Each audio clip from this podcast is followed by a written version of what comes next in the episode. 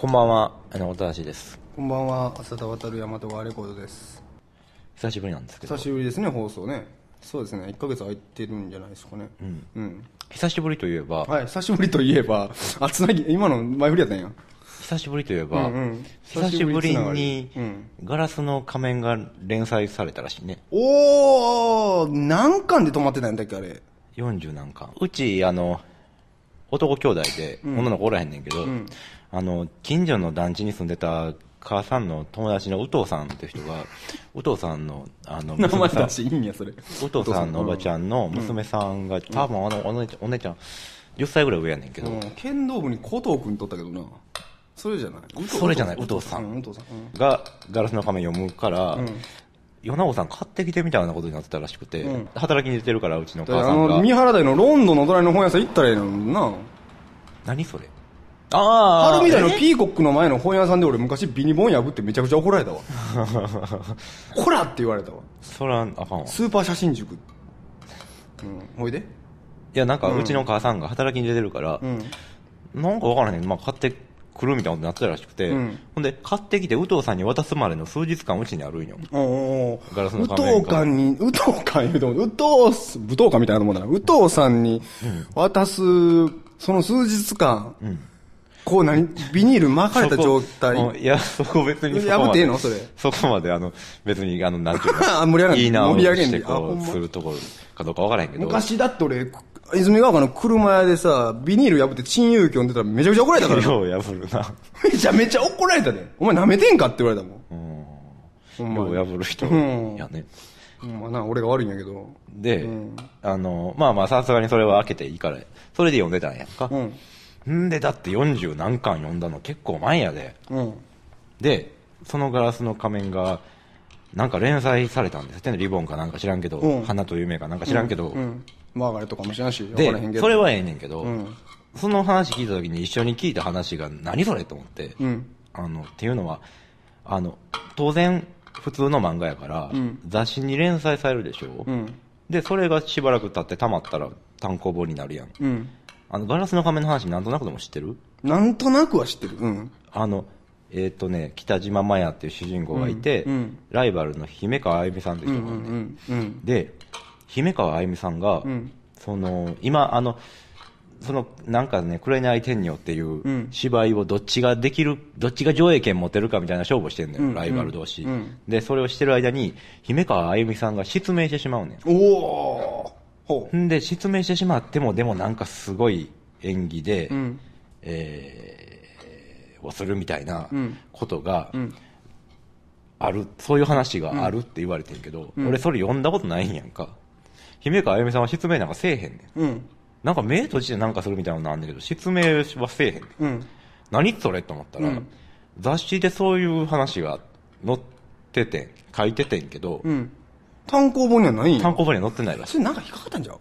いや、違う違う違う違う、そんなわけじゃないやろうけど、なんでなんそれ？なんかもう一個あって、もう一個そういう大きいことが、大きいことがさらっとなくなってる単行本で。はでなくなってるっていう。でその大きいことを踏まえないと次が楽しめないのに単行本ではさらっとそこなくなってる。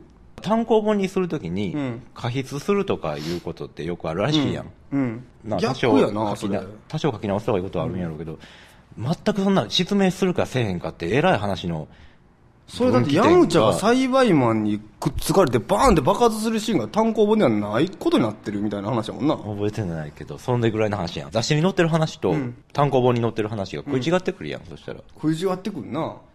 雑誌載ってる人的には目見えてないはずやのに、うん。どないなんねんと思って、今回の連載再開とか、うん。どないなってんねんって言ったら、うん。しれっとなかったことになってるんやって全然失明なんかしてないことで単行本の鈴木になってて。何その構造？なんやねんと思ってそれ。どういうことやねんと思って。治ってるみたいになってんねや。治ってるっていうかなかったことになってる。うんまあそうやねんけどなかったことになってんねやろうけど、それを読んできた人にとったらう。あれ？そんなん。なってるやんみたいな話やん。そんなんいいんやと思って。そういうのってありなんやとなしやろ。初めて聞いたよそんな話。そうでしょそんな同じ要はなんちゅうの？連続性時間の連続性が前提やないか、そんなん。物語やねんから。無茶しようね。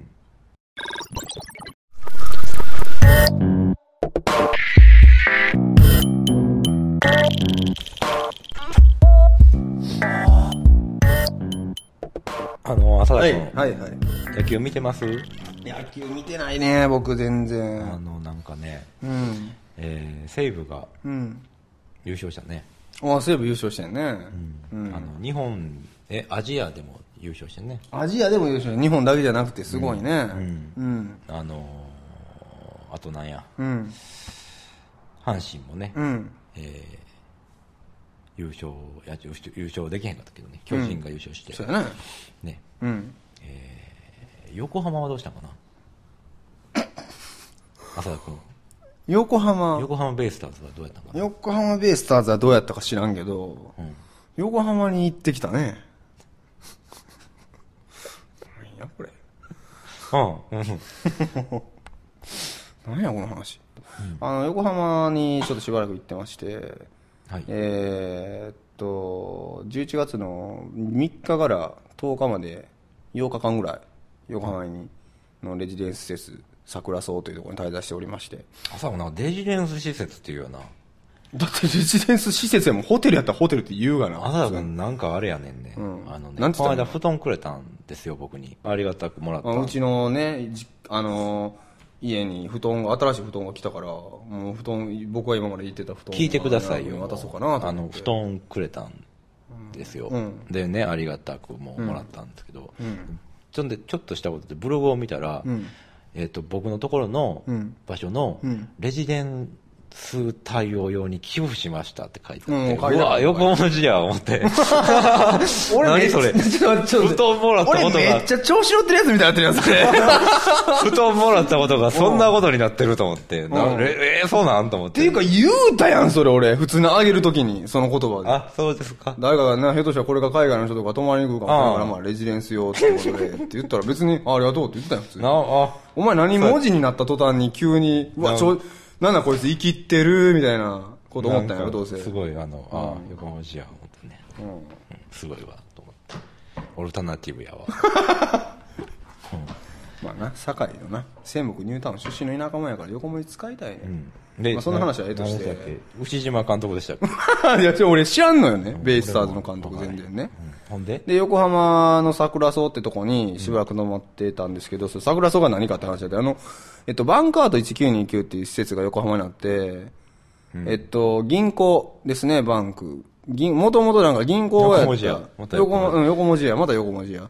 銀行やったところが、になんかその、えっと、そこを横浜市のいろんなね、と都市政策の流れ、こうアートで、をそこに入れ込んでいろいろ使っていく、あまた横文字やと、うん。ね、使っていこうっていうことで、なんかもう何年かここし 4, 4年ぐらい、ダンスやったりとか、美術やったりとか、えっ、とカフェもやったりとか、えー音楽イベントやったりとか、であのね、そういう地域のプロジェクトやったりとかいろいろやってるとこあるんやけども、そこのバンクアートで、あのーライブと、あとちょっとミーティング企画みたいなやつに参加して、でちょっとライブの方はねあの米子君にも大阪からはるばるえーっとちょっと手伝いにあの制作関わっていただいたりとかしてですね、まあ2人で横浜2人でっていうか何人かおったんやけどいろんな人が、横浜にまあおったわけなんですけどもどうでした横浜？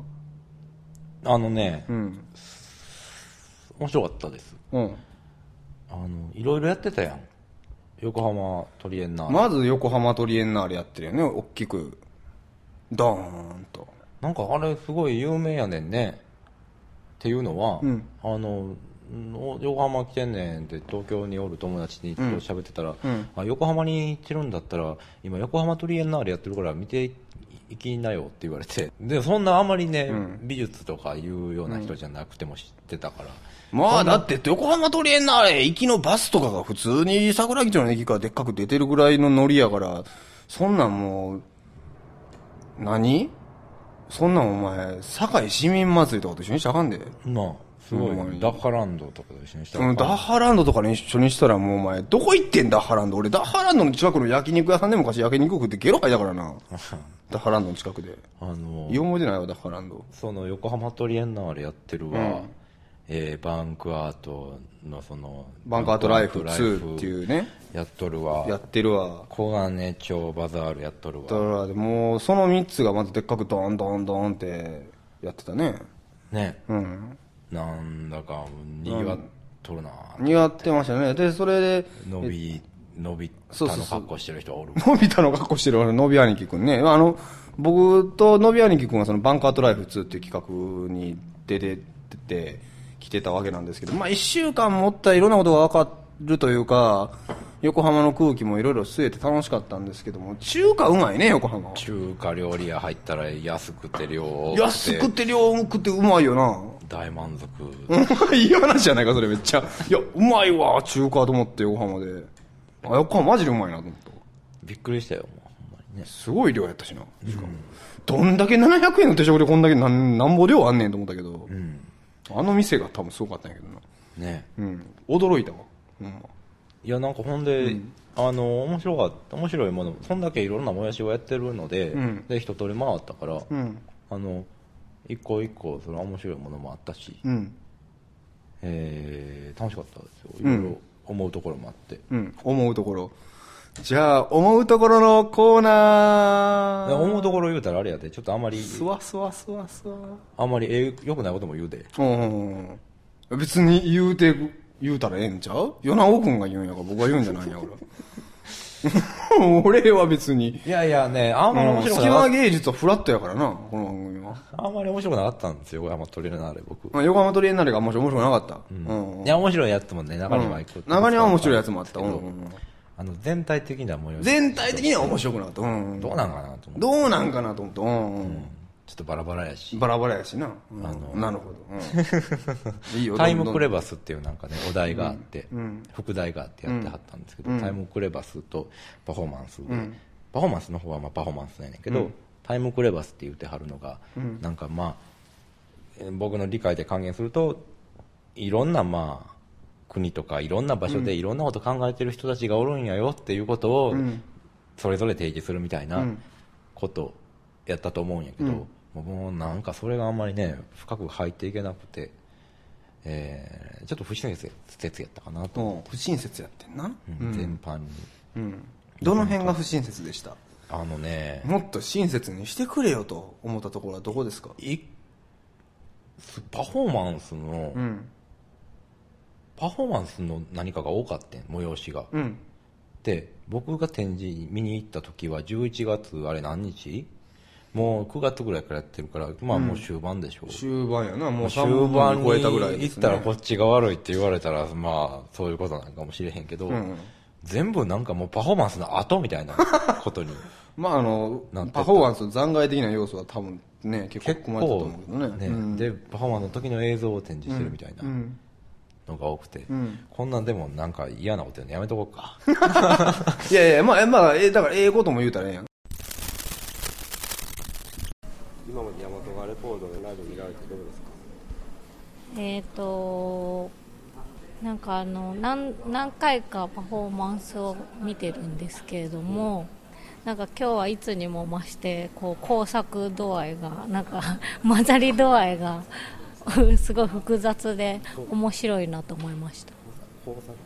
なんかこう混ざり合ってる感じが。はい。わかりました。ありがとうございます。はい。なんかここまで見られてどうですか？あーネタは面白くないけど その全体としてはそれも含めて面白いです。は い僕も一部の作品に関しては、これはもうちょっと何らかの説明をするべきやなって言って思ったんやけど、僕も知り合いが行ってて、で、あの、何やったっけあれ。あのー、借りれるやん。聞こえるやつ。あアホや。この人はアホや。俺？うん。あ聞こえるやつ。なおばあちゃんや、完全に今。うん。なんやっけ？うんうん。あれやん、あれやん、あれ聞こえるやつな。イヤ,、うん。イヤホンや。説明が聞こえるやつあれやん、もう最悪や、アホや。うんうん。あれをしても、結構ないやつがあったりとかして、うん。どうや？とああいや音声ガイドが？うん音声ガイド。それ音声ガイド言うてやつけてんをつけてんのに音声ガイドの説明がないやつ。まあやつもあったりとかして親切なとこもあったなっていう話も聞きつつ、じゃあ良かったとこはどこですか？えっとね僕横浜トレーナーよりも周りのやっやってるやつの方が興味があったんですよ、うんうんうんそのバンクアウトライフとか、うんえー小金町バザールとか、うんうんよ何にしろ興味ももすごい興味が持てて、うんうん。小金町バザール。うん。うんなんか展示してるもの、なんか上海の人？うん。映像を作る人かな、の展示が面白かったりとか、うん。そういうのもポツポツあったんうん。ですけども、うん。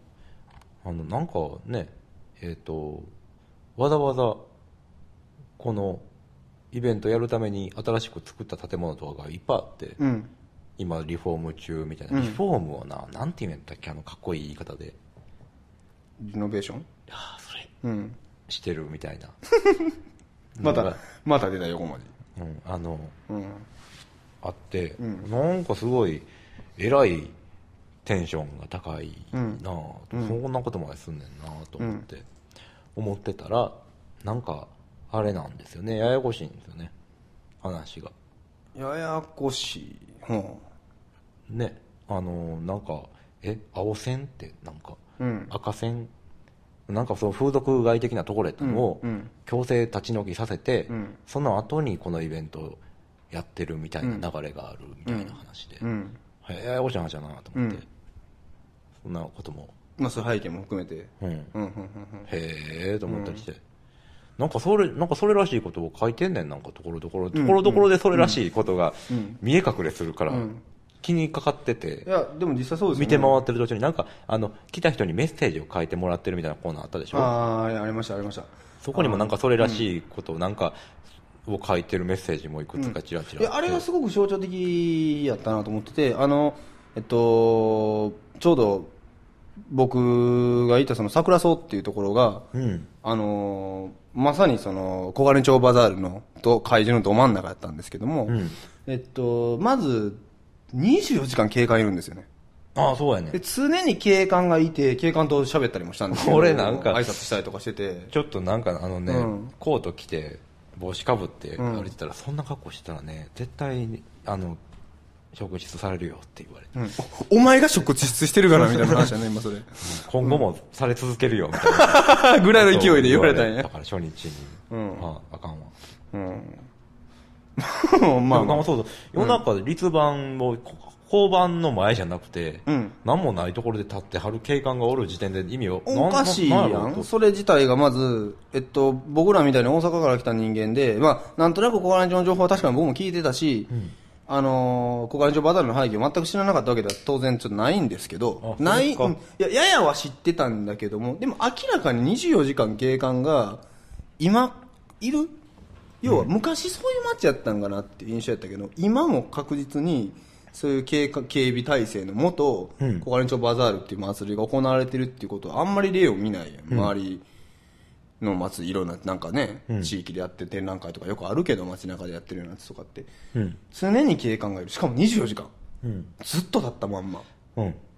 おいなんかあるなと普通思うよね。ね。で、まあ、それプラスその小金町バザールの中のある一つの、えー店の中で、えっとそこに訪れた人があのチェキかなんかで写真を撮ってそ,、えーでそれプラスなんかそのこの街をこれから何年後かどうしたいですかみたいな未来のメッセージを書くみたいなんで、書いてる僕とかは当然大阪から来た身分で書いてるのであれだったんですけど今まで過去にいっぱいいろんな人がもう貼っててすでに紙にボードに貼ってんのを見て書いてるのを見るとなんか明らかになんちゅうんやろ。今までが悪かってもっといい街に変わってほしい的なうん。メッセージがずらずらって並んでたからああーこれは明らかにこの街の印象がもうむちゃくちゃ悪かったやなっていうのがうん。ああなんかリアルに分かった、テキストとかで読んで分かってた感じがあほんまにそうやなっていう、うん。感じがあったから、そこからやっぱりそこの背景の方に一気に興味がシフトしてしまって、あ僕もそう、うん、で展覧会を見つつでなおかつ僕そのバンカートのカフェライブっていうライブに出たのの次の日に集まれアーティストイニシアチブっていうそういうまあ全国でそういうアートプロジェクトやってる人が集まる会議にも呼んでもらって出てたまたまちょっと喋った人が、うん。小金町バザールのディレクターの人やったんですよ。あで、その山野さんっていう方にいろいろお話を伺ったのが、まあすごく面白くて、やっぱりまあ、あの地帯自体、あの、すごく問題があって、まあそれはもう全然公式にガイドブックにも書かれてるので、この放送で全然言っても問題ないと思いますけども、まあ3年前に、あそこ一斉撤去、そういうヤクザ絡みのお店とかを一斉撤去、非合法でやってるような売春宿っていうのを一斉撤去させて、あの部分っていうのを行政が借りれるところは借りて、で、そこにスタジオを作って、で、アーティストが入るような仕組みっていうのを作って、小金町バザールが終わった後も何らかの形で、正式には決まっあの、ちゃんとは聞いてはないけども、ああいう場所を永続的にアーティストがまあある種防犯のや役目も果たしつつ、街の中でずっと滞在して、街を楽しくしていくというか簡単に言うと。っていうような仕組みがあって、その中で小金町バザールっていう目に目に見える形の展覧会が動いてるっていうことが、まあすごい面白い話。それがいいか悪いかは別として、面白い事例というか例やなって思いまして。そうそう、うんどうなんかなと思ってうん。あれがねいやでその撤去されたのが今その風俗街でかつ非合法で、うんそこもそこがまずややこしいんやけど、風俗街ってなんか合法的にもうなんかな半ば黙認されてる警察と黙認されてるエリアとそうじゃないエリアとあるみたいやん。あるみたい。大阪とかで言うたらと飛び田とかがね、あの、まあまあ、黙認されてる。松島とかうん、この、この近くね、フロートの近くやった松島新地とかやな。そういうところっていうのは、いわゆる赤線って呼ばれてる、元赤線って呼ばれてるような地域らしくて、うん。で非合法のところはなんか青線って呼ばれてるうん。らしいんやけど、んでそこの違いがあんのもまあなんかなはっきりせえへん話いや、僕もまあまあ、青線っていう言葉自体は知らなかったんですよ、今まで。赤線は知ってたけど。でうん。うーんさらにそこにそのなんか小金町っていう場所にいたのはなんか外国人の、えー女性とか不法入国をした人とかが多かったりとか、いたりとか、うん。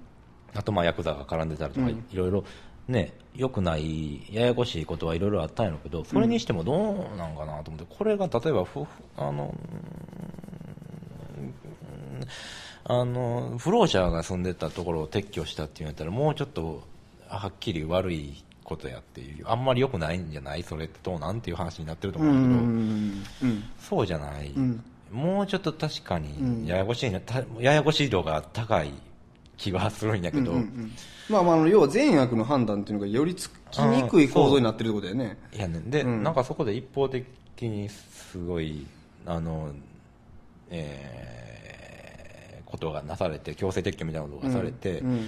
その後にいわゆるアート的なものが入ってるっていうのはそれはいわゆるアート側としの人はいいんかなと思って、うん、いや、なんとも言われへんけど、ただ、その行動の中で、どうしてもみん、そこ、今、語られてるのが、そのなんか、悪い商売をやってる人たちと、あと、それ、後から入ったアーティストって話なんやけども、えっと、地元の人っていうのがいるのね。あで、地元の人っていうのはもともと普通にちゃんとした商売を、あそこで営んできた人たちで、後からそうやってまあ、ヤクザっぽい人らが入ってきて、どん。どんどっちっていうのはそういう人たちが、うまいこと使っていって、非合法でそういうことをやっていくっていうような流れがあったので、地元の人にとっては、どんどんどんどんそういう人が入ってきたら、どんどん自分たちは居づらくなって、どんどん元地元の人っていうのが出ていってんで、外に。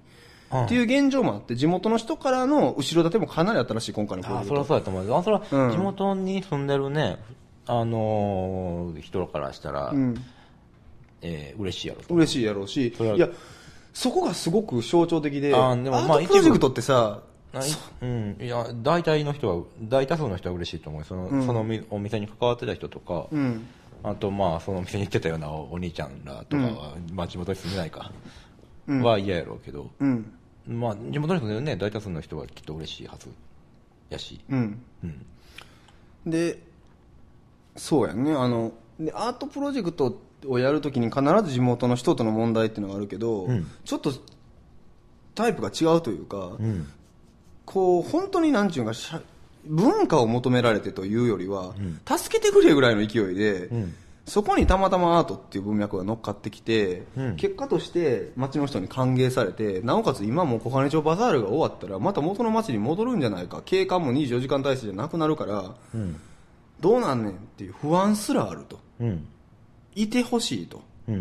うんっていうことを言ってきてるって話をちょっと聞いたりとかして、いやまあ実際切実なのな、地す元のごい。切実にそらヤクザがなんか取り仕切ってる店とか近所にあったら嫌やわね。うん、いや俺も嫌やと思うわ。普通にそこに住んでたら怖いよね単純に、うん、だからそういう話を聞く例っていやっぱなかなかなかったので、すごく面白かってえその背景を知った上でしかもその背景まである程度伝えようとしてるしねブックとかも作ってね小金町っていう町の読本になってるから、なんかそういう読み物としてちゃんと小金町の歴史も踏まえた上でっていう売り方もしててそこをやっぱり知って展覧会を見るのと知らんと見るのとえらい楽しみ方も違うやろなっていうような背景があって横取りがまあ一番大きい流れとしてあって、で小金町バーダルバンカードライフみたいないろいろいろんなところでやってるっていうそのなんかこう複合的に見た時の動きとして、ああなんか横浜一週間おって楽しかったなっていうのはであったんやけどね。うん。あうん。でね、あの、その小金町バザールのこと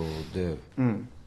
あの、ん何、どういうことなんか、僕が気にかかるのがどういうことなんかっていうのを考えたってたら、あの、それどっちが側が良くてどっち側が悪いっていうこともないのよ。それぞれの利害があって、うん。それぞれに勝手に生きてはるガンダムみたいな話？ガンダム？お前は。うん。ほいでうん？ガンダムはな、あれはちょっと、ファーストガンダムの話？うんファーストガンダムの話。ファーストガンダムの話はあれはね、あの、ちょっと、あのね、最初は良かったんやけどね、あの、あの、ザビ家が良くなかったから、ザビ家が明らかに悪者になったから、毒ガス撒いたりとかした。うん。明らかに悪者なんて聞いたらもうそれ話しちゃうかな。そうそうそう。うんあれはもうちょっと乾電懲悪になってんけど、もともとそうじゃなかったけど。そうそうで最初の初期の話ね、うん。で、あのーどっちがいいとかどっちが悪いとか言うんではなく、うん。対立してるうん。それぞれに勝手に生きてはって利害が一致しないグループがあって、で片方が大多数で大多数であるから例えば、えー、と市町村であるとか、国であるとかいうような単位のうん。後ろ盾があって、うん。そちら側がまあ優位に立つ、人数多いから優位に立つし、んやけど、うん。で僕個人の好みから言えばどっちかっていうとそのあんまり僕風俗店とか行かへんので、ん。あんまりとは行ったことないので、うん。あの思い入れがないから、なくなってくれて別に構わへんねんけど、ん。えーただそちら側につくどっち側と共に行動するかみたいな選択肢をもしがあるとするなら、ん。どっち側にもつきたくないねんうん矢野君はね。うん。うん。もしかしなんか個人主義的すぎるみたいなことなんかもしれへんけど、どっち側にもつかないことで、ううんを貫いた方がなんか最終的にうまくいくような気がするんやけど、んまあうーんちょっと理想論すぎるやろうなとも思うし、なんかうんその話は感覚としては分かるけど、まあ、そもそもの流れがね、ん。公安所バダルの場合はそもそもやっぱ行政的なうん。都市政策の流れでいろいろねあそこ都市整備局とか総合都市事業本部っていうようなところとかなんかいろいろまあ、あんまり文化あってとか芸術なんちゃらとかじゃなくてさ、もっと街づくりとか都市計画みたいなところだから、お金が降りててそこから動いてやってるっていう背景があるプロジェクトやからもう立場的にそもそもそら片っぽについてるわな、その時点で、うん、あそれは別に今日機能ついたわけなんて何年も前からね、まあまあそういうふうな計画があってあった上での小金町バザールやから。例えばここでもし、あのほんまにあの多分真面目にやってはることやから、ん。もし万が一聞かれてたら、わ怒られると思うけど僕、うん。そんな生半可なことじゃないと言われるやろうけど、あのえー例えばね、すごいそこでどちらにも組みしない第三者みたいな立場で、ん。その場所に入っていって、あのその風俗店とかヤクザとかいその他にその周りに住んでる人とかも、全部巻き込んでそのアートって言うならアートって言うでいいから、ん。ので面白い街にはするっていう選択肢がどちらにも組みしない人にだけできることのまあまあまあまあ。まあ理屈の上ではそうやな、うん。うんいややっぱなんか、理想としてはそれがいいなと思う中で、でもすごいね強烈な。なまあかなかそれ強烈な理想やな。実際できたらどういうことなのか分からんけどな。うん。あのね、実際まあ生活に困ってるとかな、そのほんまに治安悪いとかいうのもある中でそんなことを言うなっていう話実だけど、際ほんまに搾取されてるようなタイプの人がうん、おると。搾取されてる？いやだから要はヤクザなのでいるのの人も、あのまあそらね。毎日カツアゲされると。まあまあまあまあ、そういうもんよ、まあ飛んでみろと。うん、飛んでみろと、チャリンで、お前みたいな感じで、通行料や24時間飛び続けろみたいな、チャリンチャリンみたいな人も、いう目に合ってる人もおると思うので、うん。うん、まあそういったものっていうのが目に見える形でなっていくっていうことに対して、おそらく行政が動いたんやろうな。これはもうこのままだと普通に。いやそれは動くよ、うん。それは動くと思うよ、うん。うん動いて、いや、動いて、そもそも行政のプロジェクト的なノリでそれが始まってるから当然真ん中には立たれへんねんけども、もし真ん中に立つ立場があるんやとしたら、そういうふうな善悪の判断じゃないところまで含めて今あるもん全部ひっくるめてっていう、まあ話はまあまあ、理想としては分からんでもないっていう。うん。あまあまあまあ、うん。まあ何がええか悪いかって話はどこまで言っても答え出えへんと思うから。面白かったけど。いかがいかがですか？あ私もあのしあの面識はあったんですけど、はい。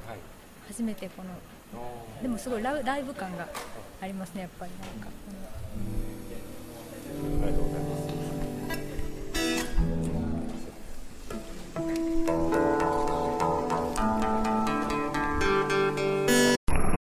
あのー、板野が桜木町っていう駅の周りの、割となんちゅうんやろまあ綺麗なビルが立ち並んでて、海があって、なんか、あの、テーマパーク的に遊園地があったりとかするような、あんまりこう、ひ、なんちゅうやろ住んでる？人が住んでるような気配じゃない人工的な街っていうようなところで横取りとかバンカートライフが行われているんやけども、ちょっと歩いたりチャリで、えー、下ったところに、そういう小金町みたいな、ものすごい泥臭い街があって、そこをどちらもなんか横断して、いろいろこう日々、一週間ぐらい過ごしてて、街の様子っていうのも面白いなっていうのを感じながら、あの過ごせたんです。いろいろとね、あの横浜ね、本当そういうアートに、のなんかどこかが面白かったとかその展覧会がどうこうっていうところよりもああなんかどういう形で地域で成り立ってるのかなっていうのも見れてそういう意味では僕らあの寿町っていうところにもねちょっと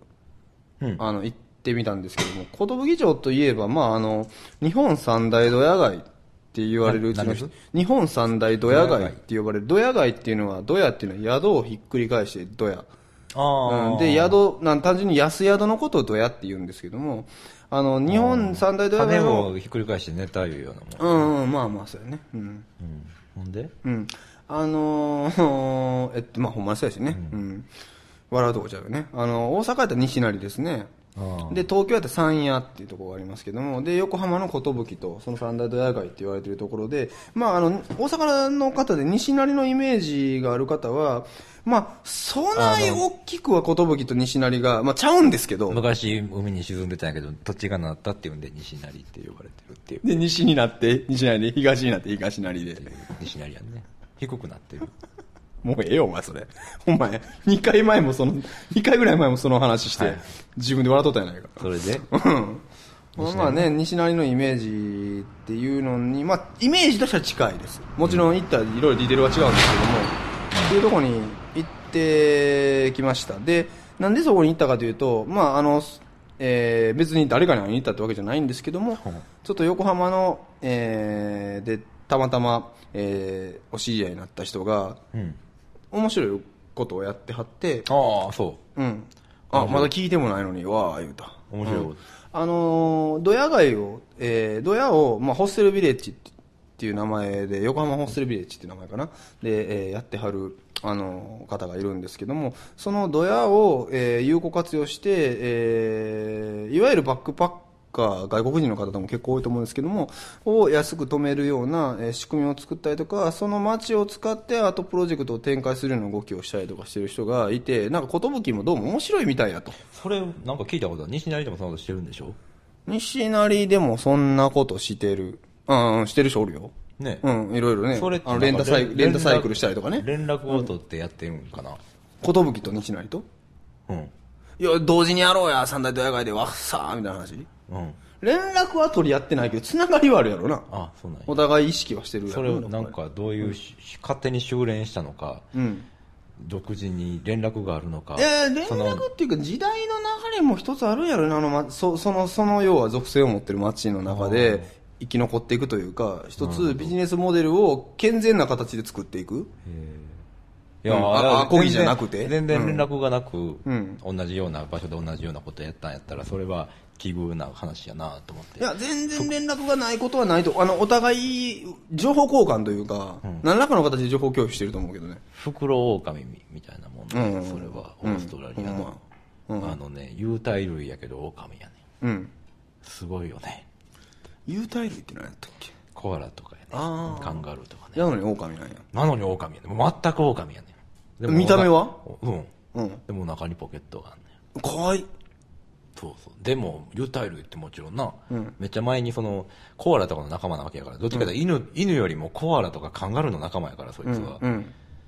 だから偶然なわけ。何食うの？え？何食うんかな？コアラとか食うんちゃう？え？コアラとか食うんちゃう？コアラを食うの？共食いやないか、類的には。それをそんなこと言ったら本人悪いかまあ、そうやけど。らうん、それはおかしいけど。ごめんな。うんあの、ね、うそういう。んまあまあまあまあね。ね。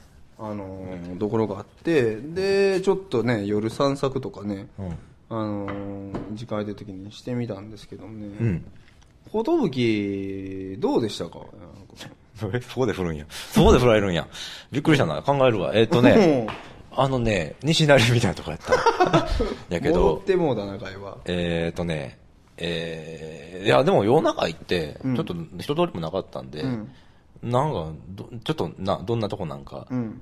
えっ、と、西成ってすごい強烈やん。強烈、あの、昼間行ったことがあって、西成は。うんうんうん三角公園とかで、あの、おっちゃんがね、うん。あの山岳公園言うても、雨村の山岳公園じゃないですよ。あ西成の三ね角これ聞いてくださってること、雨村の、あの、甲賀流たこ焼きのあの前の山岳公園やなと思いはる人結構多いかもしれない。あのね、僕、だからあれなんですよ、西成言うたらね。うん西成言うたら。あの南海高野線沿線に住んでたんですよ、うんうんちっちゃい頃。うんだから、あの、新和宮という駅があって、西その西成のはいはいとこの近所の駅に、うんえっ、と、なんや、その、アイリン、うん。不老者の、うん。えー、なんかしてる施設やっていうことはなんとなくしてたんやけど、うん。子供の時から、うん。なんか変な大きい建物があって、うん。下でおっちゃんとか寝てはんねん。うん。なんやねんこれって子供の時から思ってたところにうん。ちょっと大きくなってから入っていって、うん。あ、こんなとこやったんかと思って、なんかだだっ広いと施設なんやけど、面白かったんやけど、うん。そういうのとか、うん。あとそこからちょっと歩いて三角公園に行ったら、うん。このおっちゃんらがね、うん。昼間からなんか座ってはって、うん。3人ぐらい座ってるおっちゃんが、うん。隣にある一番端のおっちゃんが隣のおっちゃんのタバコの箱天井ってペシンって床に投げ地面に投げつけて、うんやめろやってえ何その小学生的な遊びと思っておっちゃんらびっくりしてんやけどうわーっと思ってんけどびっくりするな。うんカルチャーショックやな、それちょっともう。そんなショックがあったりしたりしたんで、うん。お前それ西成の話じゃないか、おいで。いや、だから、うん。そんな強烈なうん。印象を受けてる西成に対してうん、寿町だと夜中に行って、あんまり人通りもないところで、建物、そのドヤ、ドヤはめっちゃいっぱいあったけどね。うんうんうん。それを見たぐらいで、他に何もうん。出来事がなかったので、うんなんとも言われへんねんけど。うん。いや、あのーね、えっと、何の話をしたいかというと、ん。えっと、まあ、寿町に行って、その寿町で、えープロジェクトを展開されている方の DVD をね、うん。DVD。あのーどんどん実は街が活性化していってるんだよっていうことをプレゼンする DVD、5分ぐらいの DVD なんですけども、よくできてまして、うんそれが本当に。ああ、いや。まあまあまあ、あの、なデザインの力というか、その一つ街のイメージとかっていうのをメディアを使なんって、かな、そう、横浜行ったらそうそうそう、そそれをその話になるんですよ、今からはね。いや、いや、それが、いや、ええねんで、別に。え、ええねん。俺、僕、それ、いあの、あれ、勉強になるなと思って買ったんですよ、その DVD ね。ええねんって何やったっけ？買っていただいて。え、え、ええねんってあ、ーうん。ええねんやねんけど、いや、でも、ええのんと同時に、これはちょっと、これについてちょっと考えとかなあかんなっていろいろ思って、とにかく横浜の、で、一つ思ったのは、あのーやっていることっっていうのをメディアを使ってとにかく視覚化することに対してのエネルギーのかけ方はすごいね。もうやりましたってことが次の日に報告書に上がってるっていうのは嘘やけど、それ言い過ぎやけど、っていうぐらいの、そういうふうにな。うん。そこで嘘言うんや。うん、そう、これは嘘やけどこれ例えね。ややこしいな。うんっていうぐらいの勢いでいろんなものがアーカイブされていって、うん実際本になるぐらいの、うんえーもうアーカイブというよりも書籍一冊作るぐらいですよ。いろんなプロジェクトに対して。うん。報告書っていうのがもうガイなんかもうブックになってて、それがちゃんとカラーで、えーブック。ブック書籍って、うん。ブックって一緒やな。うん。もうな。ええよ。うん、いや、あの、書籍って言いたかったん。最初書籍って言ったから、別に横文字使うつもりなかったんやけど、ブックはあの、ブックス泉ってあるやん。うん。泉ヶ丘に、ブックス泉っていうのがあるから、ブックって言った方がいいかなと思って、うん、ちょっと合わせて言ってみた最初に言うたと思う。ええええねんで。うん、ほいで、あのーそのいうのと、あと広告をとにかく、うんまあ、うまくというか、なんというか、まあなうんだから使って、やってる感じっていうのをすごく出す。広告ってさ、すごいなと思って、あれが広。告業界って割とやっぱ関東の方がし、えっと会社集まってるわけまあもちろんね、ダントツそうやろそういうね。ねところで広告やってる人のなんか流れうん。が多いっていうのもうん。あるんやろうけど、まあうんでも綺麗なんよね。うん。何かと。うん。綺麗ね、確かにね。トヨタ的に作ってるもんが。あの、バンカートの会場とかもね、いちいちね、一個一個ね、ちゃんとしてるんですよ。置いてるものが。そうやってか、あの、掲示されてるポスターから何から何まで、よく作られていて、いや、で、チラシの棚をね、バーッと見ても、デザインがね、やっぱ、いいんよね。あ大阪のチラシの棚見るより。これ、これ多分、これほんまにそうやと思うね。で、デザインがいいっていうのもあるんやけど、うんえっと、ごちゃごちゃと、その、大阪の場合っていうのは、まあ当然、お金をかけてなくてモノクロですってやつとかっていうのも一緒にぐちゃって置かれてるようなところもあるんやけど、ある程度もちろん横浜のたまたま見た棚が整理されてただけなのかもしれないですが、なんか、非常になんちゅうんか、全体として、それ、ある程度のクオリティを全てにおいてクリアしてて、あ。うん。うん。なんかあの、ばらつきがあんましないというクオリティに、チラシの。ああ、やっぱりなんか基本へ平均的に広告とか、そういうアーカイブっていうのをデザインするっていうことに対する能力がみんな高い人が集まってるのか、それともまあ、そこに重点的に予算もかけてるっていうようないろんな状況もあるんやろうし、あその辺は、まあ横浜同行っていうか関東の動きとして当然のことなのかなと思いつつ、いろいろやっぱりちょっと、あ大阪その辺の発信力っていうのは弱いよなっていうのも感じましたね。例えばその、寿に関しても同じ西成が同じような DVD を作ってたら、これはまた話が変わったわけで、それが、その DVD、何か、DVD ってちょっと面白いの作ってほしい、うん作ってたらね。で、絶対多分まあ作らへんと思うし、いや、で、その DVD を作ってるのがいいとかいう話じゃないのよ。あの、それによってすごい、よくしすぎてる可能性やったるわけで。うん。だから、あの、そこも含めての是非はあるんやろうけど、それはまさにさっきのテレビの話とつながる。あそうしたよね。とにかく、広告の話はね。うんまあ、広告が消費されるもんやから、消費するようになんかよくちゃんとデザインをして、はい、こういうもんですよっていうのを提示していってるっていう、あのーそういうことにもなりかねないので、なんか危険なところも感じつつ、でもまあうまく使ってるなって男思いつつ、いろんなこう、まあまあ総合的にはうん。勉強になったんですけど、うん。うん。いや、それもあってちょっとことの話もしたんです。うん。うん。なんかほんまに、あの、西成とそう、まあ同じような種類のところやのに、うん。確かにそういうふうに、なんかやったんやなっていうような感じはね、うん。を発信してるっていう違いは、うん。見てる側からしたら大きいよな、ねえ。西成なんかね泥棒市とえっ、となんや。泥棒市って言ってもわからないもんな。えーぼ最近暴動があったらしいとかね、うん。ぐらいの噂しか聞かんみたいな。あの暴動の写真で一個なんかす面白いなっていうのがあって。うん。あの三角公園近所のところに、うん。茶髪のうん。若い子らが座り込んでる写真があって、もう、あの、僕もその写真見たんですけど、西成の三角公園がアメ村の三角公園になってたよね。そうそうそう。ほんまに、あれってどういうことなのなんか暴動や、って浮かれてきてやがるっていう。うんかいそうなやつら。うん。まあまあまあ、そんなね、あのーデザインとかの力とか、あとまあ建築家も非常に多いので、その辺の、まあこの辺の話をするとどんどん長くなるので、横浜の話はちょっとね、一旦置いとこうと思うけど、そういう、なんや、いわゆるアーティストとしてがっつり作品を作ってるっていうところを情報発信するところで、なんちゅうんかな、この言葉を使うと柳君が食いつきそうやけど、クリエイター的な人材というか、ああ、分けますか、そこ。っていうのも動きとしてあって、商用的な部分での情報発信っていうのもうまくしつつ全体として成り立ってるっていうところのバランス。うんちょっとまあ、うん仲良くやってる感じはしたね。はいはいはいはい。その辺が。確かに確かにそうやね。あんまり区別がなく、うんうん商業と非商業の。まあそのね、ポイントっていうのはね、あの、一言でちょっと言われへんけど、その感じは伝わってきたなとは僕も思いますね。うん。うん。まあまあその辺がた多分ね、結構、いろんな活動が情報として見えてくるところの一つ強い点なんやろうなって気はします。うん。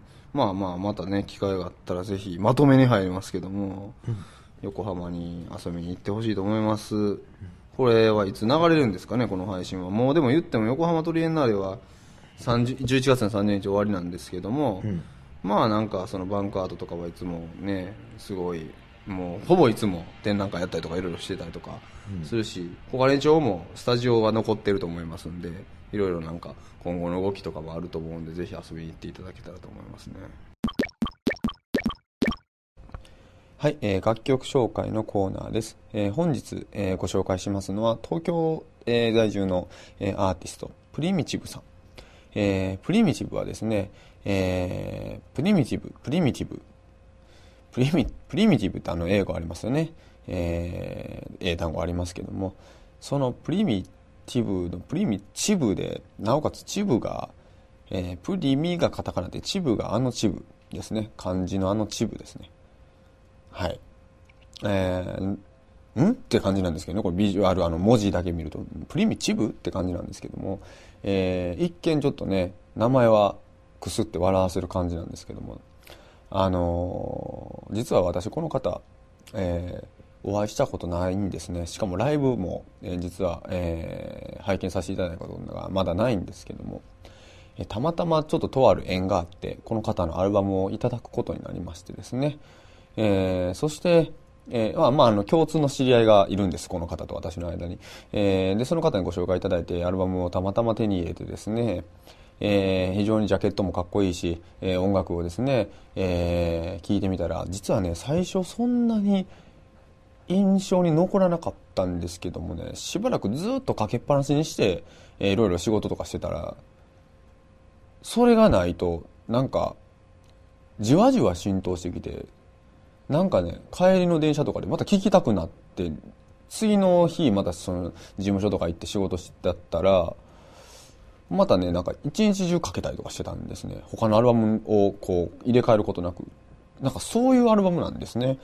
どういうアルバムやねんっていうかあのアルバムの名前は「シュペルビエル」ってアルバムなんですけども一曲一曲がねすごくインパクトがあるわけじゃなくて空気のように流れていくんですけどでもえー、と特徴がないわけじゃなくて結構癖は実はあるっていうなんかすごく独特な、え歌物のアルバムになってまして非常に私興味持ちました。大変抽象的な説明しかできてませんが、えー何曲かねご紹介差し上げたいんですけど、まあ、時間の都合もありますんで、えーこの、えープリミチブさんの、えシュペルビエルのアルバムの3曲目の「ラバーズロック」という曲を本日はご紹介してですね、えーなんとなく私の言ってるニュアンスをねちょっとでも感じていただければあの本当にねじわじわ癖になる、えー非常に素晴らしい、えーアルバム、えーだなと私思ってまして、えーちょっとメールでのねやり取りだけはねさせていただいておお互い今 S ペースを持ってますんでお互いの音源を聞いてあのちょっとメール上ではやり取りをしたことがあって、えーまたいつか、えーお会いしたりね、えー何らかの形で共演したりね、えーできたらなと思ってます。ということで、えー早速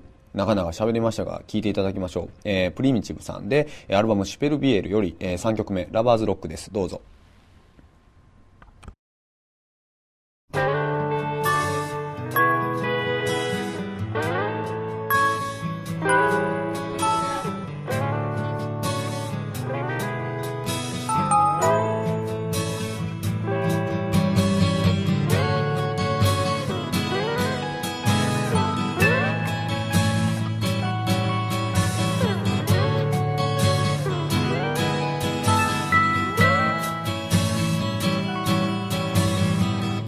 見つめ合う二人押し寄せて日暮れてアパート見やるまつげ上げる身の色は眠気ばかりに襲わ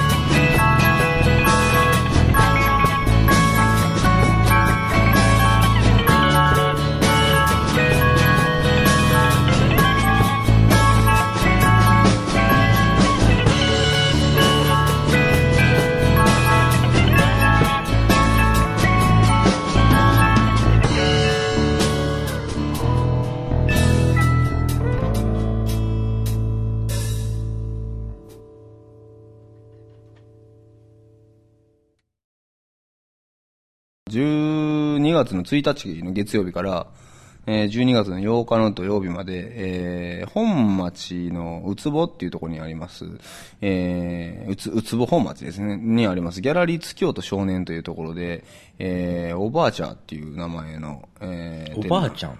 おばあちゃんじゃないな。おばあちゃんじゃないです。おそれはおばあちゃん。おばちゃん。おばちゃん。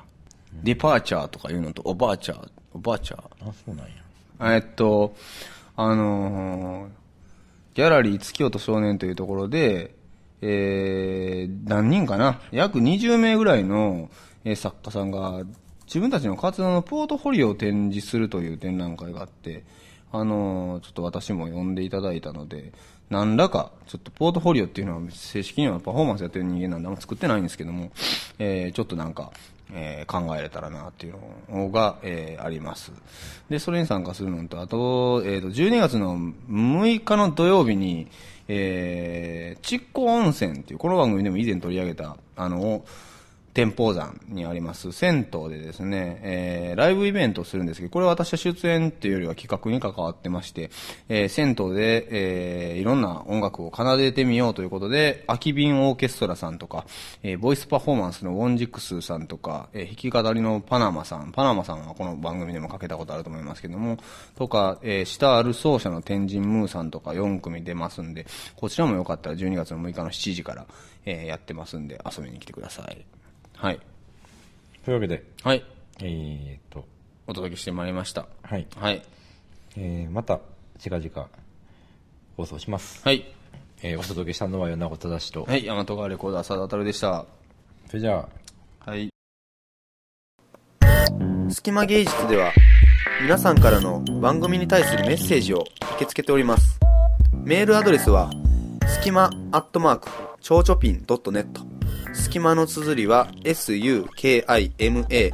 ちょうちょぴんの綴りは、c-h-o-c-h-o-p-i-n です。また、スキマ芸術ホームページのメールフォームからも、ね、メッセージを受け付けております。えーサイト URL は http:// えーコロンスラッシュスラッシュスキマドットちょうちょぴん .net です。お待ちしております。